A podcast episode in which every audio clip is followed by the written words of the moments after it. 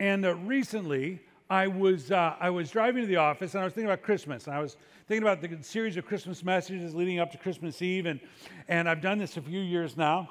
And uh, every year I want to make sure I learn something new and I have something fresh to share with you. And, uh, and so I was thinking about Christmas. And I was thinking about how, what is the point I want to make this Christmas? What am I learning about Christmas that I can share with you?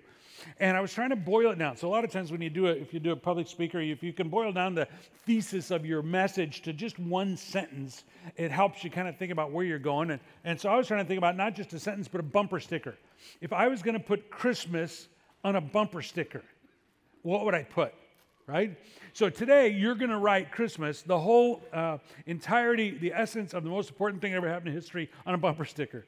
Maybe not. But uh, there are impressions we can get from Christmas that would fit on this. So don't fill it out yet. You've got pens and you're going to pass them down the row if you want a different color and stuff.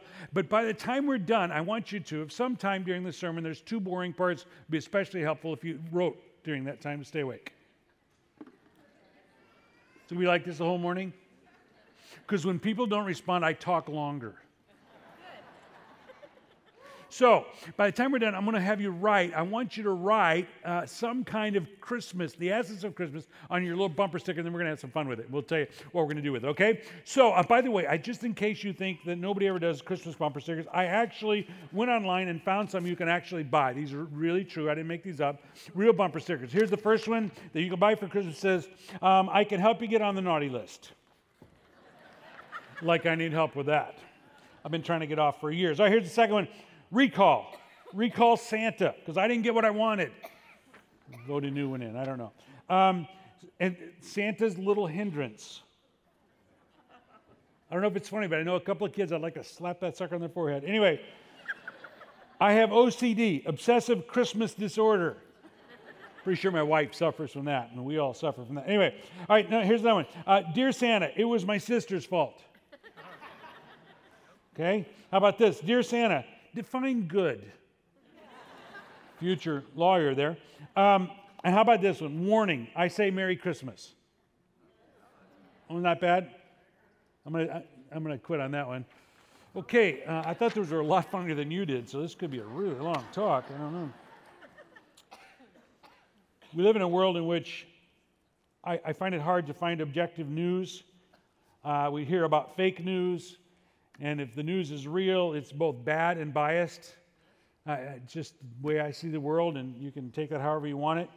But one of the things we dare not do is write off the story, the historical account of Christmas, as either fake news or as bad news, because it was both real and it was good. It's real, good news. And one of the things we get to do every Christmas is to stop and realize that this Christmas thing is not about lights, it's not about songs, it's not about the warm fuzzies. It is about a historical event that actually happened. And because it happened, it made a, a change in all of history. And it will change our history annually if we'll just take a look at it. So I want to talk about the, the breaking news, the historical news that, that the angel presented to the shepherds. It's found in Luke uh, chapter 2 if you have a Bible or if you want to pull up a Bible app, it's Luke chapter 2. And, it's, and a, there are words, if you've heard the Christmas story read many times, you, you kind of take them for granted. I want to challenge you not to take them for granted because you may not have squeezed all the meaning out of them. And so I've gone back and I've doing, done some studies.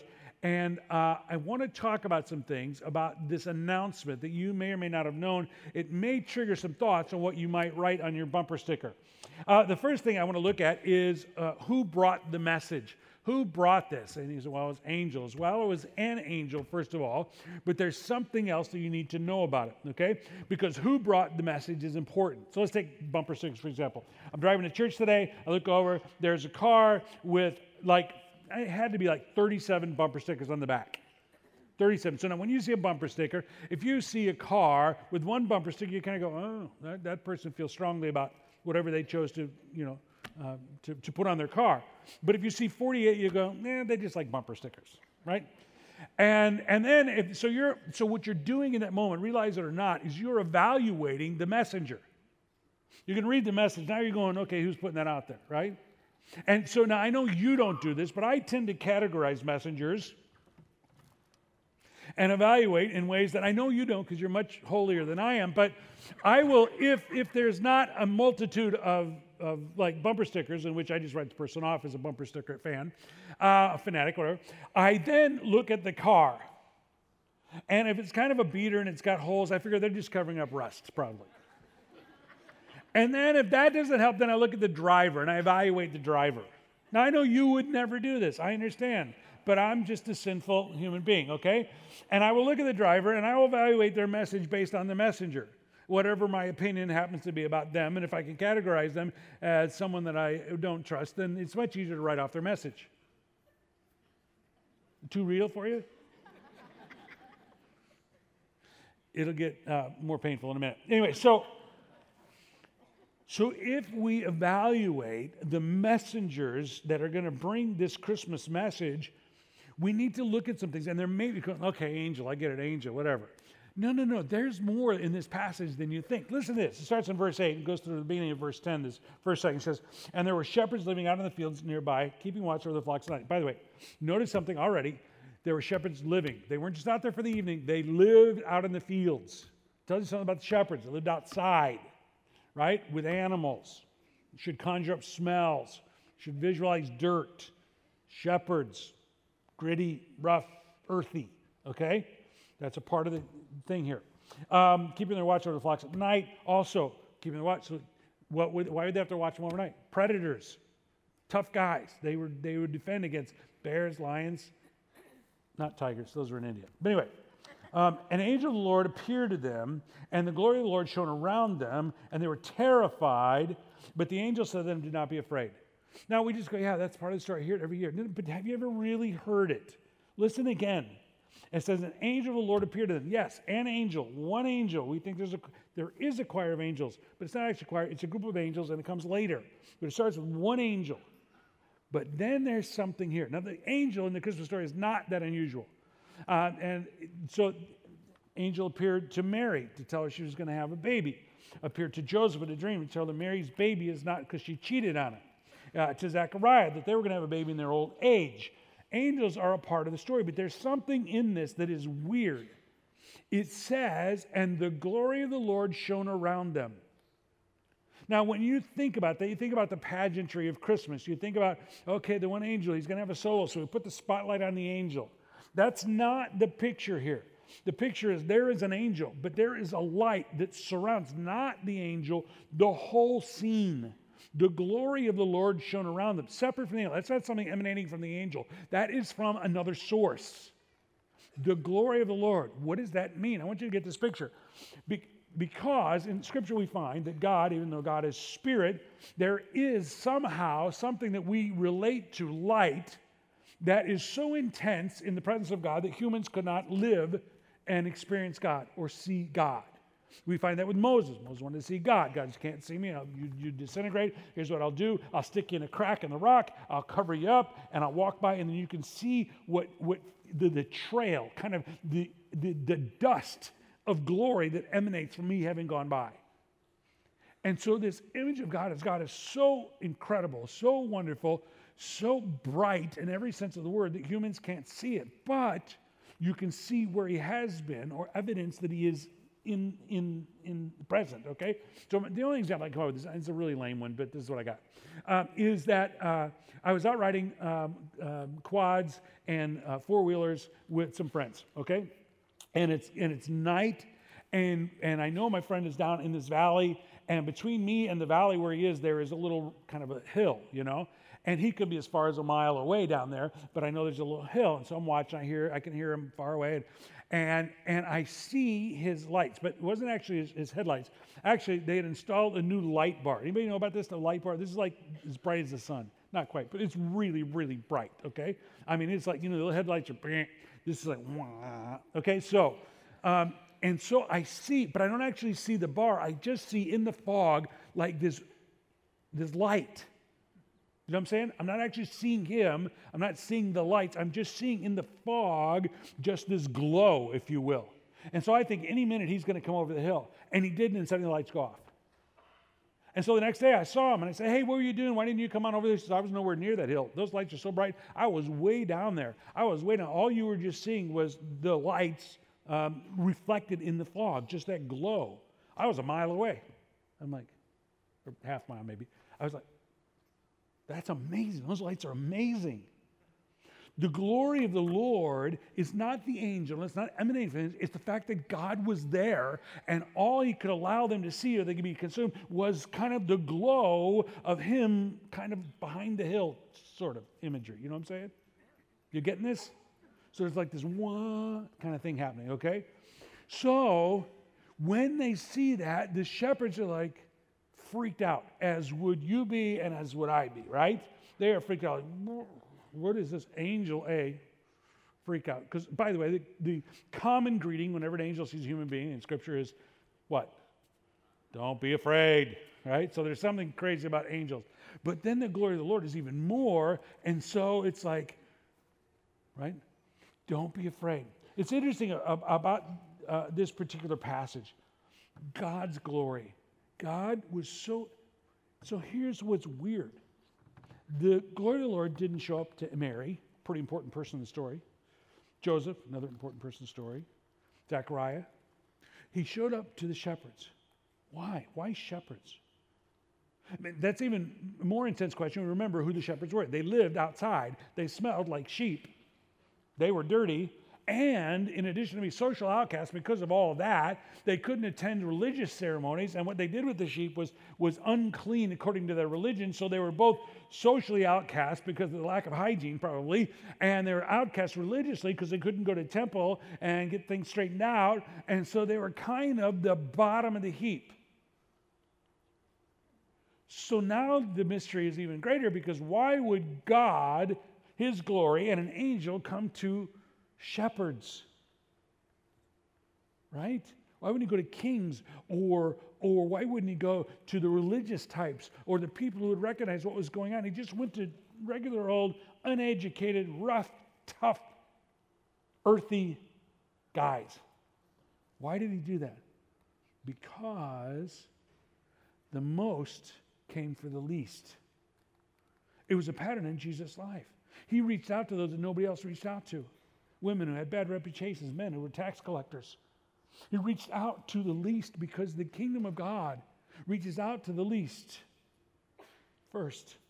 The first who got to hear the news of the birth, besides Mary and Joseph were there, were shepherds, the least. Maybe the first bumper sticker we want to think about is Christmas is for the least of us. It's for the least of us. It's for those of us who don't feel worthy. By the way, it's for all of us all of us. But the reality is that the least of us are the ones who recognize we need Christmas. Right? The rest of us think we don't. And so they come and they're afraid. I think the angel comes and says, Don't be afraid. There's an interesting thing about this fear not. Tim Keller has an interesting take on this, and I won't take too much time to develop it, but he says that there's a lot of things that we might be afraid of. As a matter of fact, I want to read a quote from, from some of his writing about this. He says, um, human beings are radically threatened by the presence of the holy. It accentuates and intensifies our fears because we are so alienated from God. One of the reasons that shepherds may have been afraid is because they weren't really right religiously with God according to their religion. And those who are not right with God and having believed in Christ are alienated from God and they don't want God to show up. And if we're not careful, we could be that way too. God, I don't want you to really see everything that's going on. I don't want you to really see what I'm doing when nobody else is looking. I don't really want you to look deep into my heart and see my motives for what I'm doing. I don't really want you to show up. I'm a little afraid you're going to find out the truth about me. I got news for you. He already knows the truth about us, and He came for us anyway. There's an interesting phrase in the, in the King James because at the end of this, in the passage I just read from the NIV, it says, uh, Do not be afraid. King James says, Fear not. But then there is a word in the King James, and the King James is a very old translation and is rarely better than the new ones. But there is one case, and it's this, or maybe more than one, but this is one of the cases in which it says, in the King James, fear not, behold, and then it describes what's going to happen. But there's an interesting thing in the modern translation. Think the behold, oftentimes think the behold is redundant or just an old way of speaking, but it's not because there is a word there in the original Greek. And what it means is you need to, don't be afraid and perceive what I'm about to tell you. The angel is saying, you need to perceive or understand or put in context or make application of what I'm about to tell you. And he's going to tell them about the birth of Christ. But here's the interesting thing as we think about Christmas, we need to fear not. So here is my assumption about all of us as we live in fear from time to time. Maybe not every day, all the time, but from time to time, we have fearful thoughts.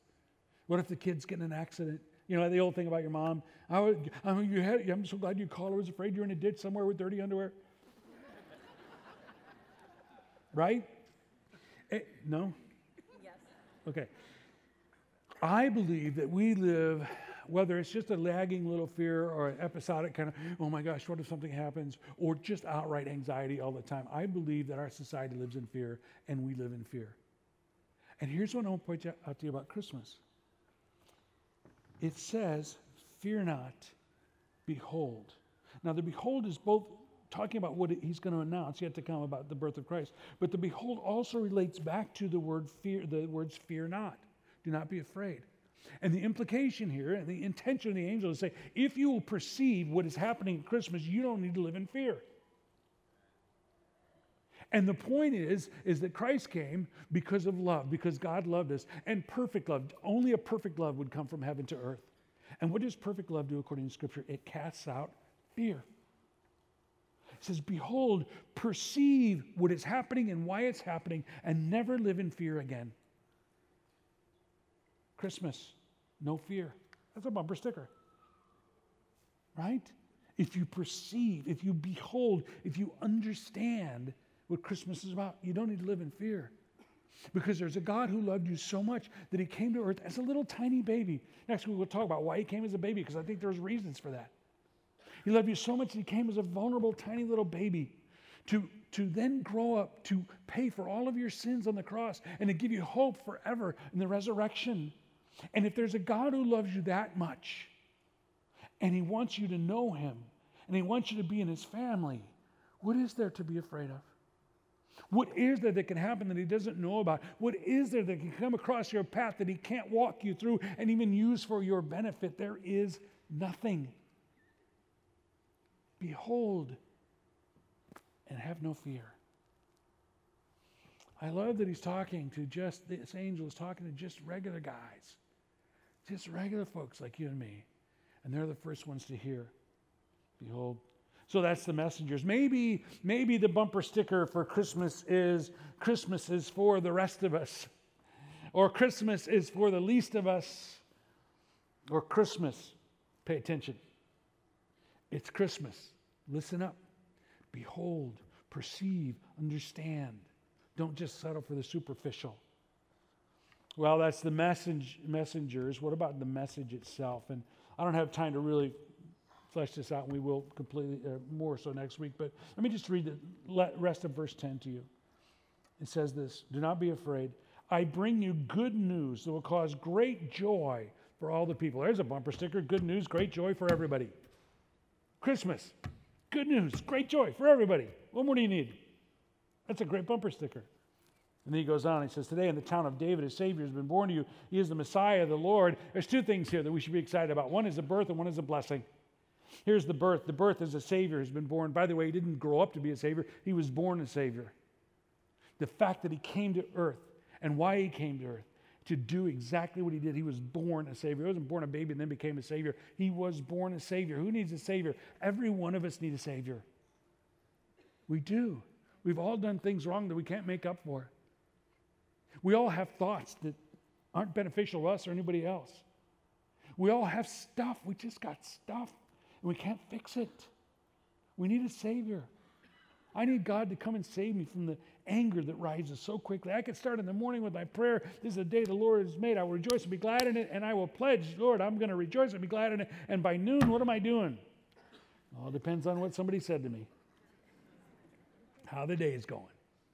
But I can always return back and say, no, I need to be saved from this bad attitude. I need to be saved from this bitterness. I need to be saved from this, this destructive pattern that I am so inclined to move toward when things aren't going well. I need a Savior. Not just once, because I've done some bad things in the past. I don't want to be held accountable for those forever, and I can be forgiven because my Savior has come. I want to be freed from that, but I also want to be freed from the things that are so self destructive in my tendencies today. I, I can't do it on my own. I need a Savior. It's not only a Savior, but a Messiah as a reference to the Jewish word for the one who's going to come and, and release Israel, or the Christ, which is the Greek word, same, same word. I need someone who's going to come and set me free. Later on, Jesus proclaimed, I've been anointed to set the captives free, to preach the good news. I need to be set free. I need to be set free from my urges. I need to be set free from some of the false thinking that I, has been inculcated in my brain in the world in which I live. I need to be set free from some of those things. Every once in a while, I start thinking money will make me happy. Every once in a while, I, I kind of envy those who have more power because that's where happiness is found, right? Every once in a while, I think, you know, fame, that's the thing. I don't think that one very often. that almost never turns out well.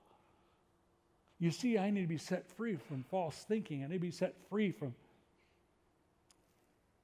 bad ideas. And then he says, A Savior is born, a Messiah, and the Lord. And the way it says the Lord here doesn't mean a Lord, it doesn't mean a ruler, a king, somebody who's in charge. It means the Lord. It means God. It is a reference to Old Testament Jehovah. It is saying from the very birth, Christ's disciples after his death didn't make up that he was God. At his very birth, the angel is announcing he is God. The Lord is born in your town today. Here's why most of us don't get Christmas.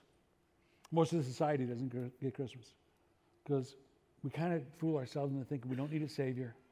We don't need a Messiah to be set free from anything, and I'm in charge.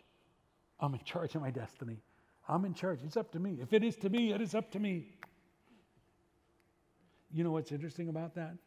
If we say, I'm, by the way, can I just tell you, I did some research, those bumper stickers you didn't think were funny. I didn't read the one that really wasn't funny. And it, it was a picture of a guy, there's a trash can, and he's throwing away religious symbols Star of David, uh, the, the symbol of Islam, a cross, he's throwing them away. And the caption is this No God, no masters. Well, at least somebody's being honest. At least somebody's being honest. No God, Nobody's in control of me. I am in control of me. I am in control of my destiny. I'm in control. I am the man. Sounds a lot like a lie told to a woman in a garden a long time ago. If you'll just eat this fruit, you'll be God. You'll know better than God. You'll be in charge. Here's the problem at Christmas. Unlike the wise men and unlike the shepherds, unlike the shepherds, we don't want to go and see what Christmas is really about because we think we're in charge. And like the wise men, unlike the wise men, we don't want to go and bow our knee down to somebody greater than us because I am the man. And if you are good for you, I hope you enjoyed the lights and the music. But if there is any, any shred of doubt in your mind that you are the center of the universe, that you are in charge of anything, the truth is, you can't even guarantee you're going to be breathing tomorrow because you're not God and I'm not God. And I remember the day when I realized I wasn't in charge. And in fact, I was trying to be in charge and I was messing things up and I was hurting me and everybody around me. And I realized there is a God and He knows better. And I'm going to bow my knee and I'm going to accept the Christ of Christmas and I'm going to let Him change me so I can be more like Jesus. And that's when the beginning of my Christmas experience really took hold. And today, I'm not condemning, I'm not judging, I am one of the least. But Christmas is for me. And if you're one of the least, Christmas is for you. And today, my prayer is that you would experience Christmas beyond the superficiality of the lights, which I love, and the music, which I love, but the depth of Christmas that the angel was trying to say to the shepherds is Christmas is about something that is life changing. Today, I invite you to experience Christmas that is life changing because it's, it's, it's about God and how much He loves us. So here's what we're going to do. I want you to take that, that thing out, that little bumper sticker thing. I want you to write on there your bumper sticker, your Christmas bumper sticker. Use one of mine. You could use some of the others. Uh, you know, Maybe it's God and sinners reconciled. That's a pretty good one. I like that one. Maybe good news, great joy, peace for everybody. That's a pretty good one. Maybe it, uh, it's Christmas. Peace can happen. Maybe. I, write one down for yourself. And I'm going to pray while you're writing. Yes, God can hear my prayer while you're writing. It's okay. Write one down, and then we're going to do something kind of interesting with it, okay? Lord God, I thank you for Christmas.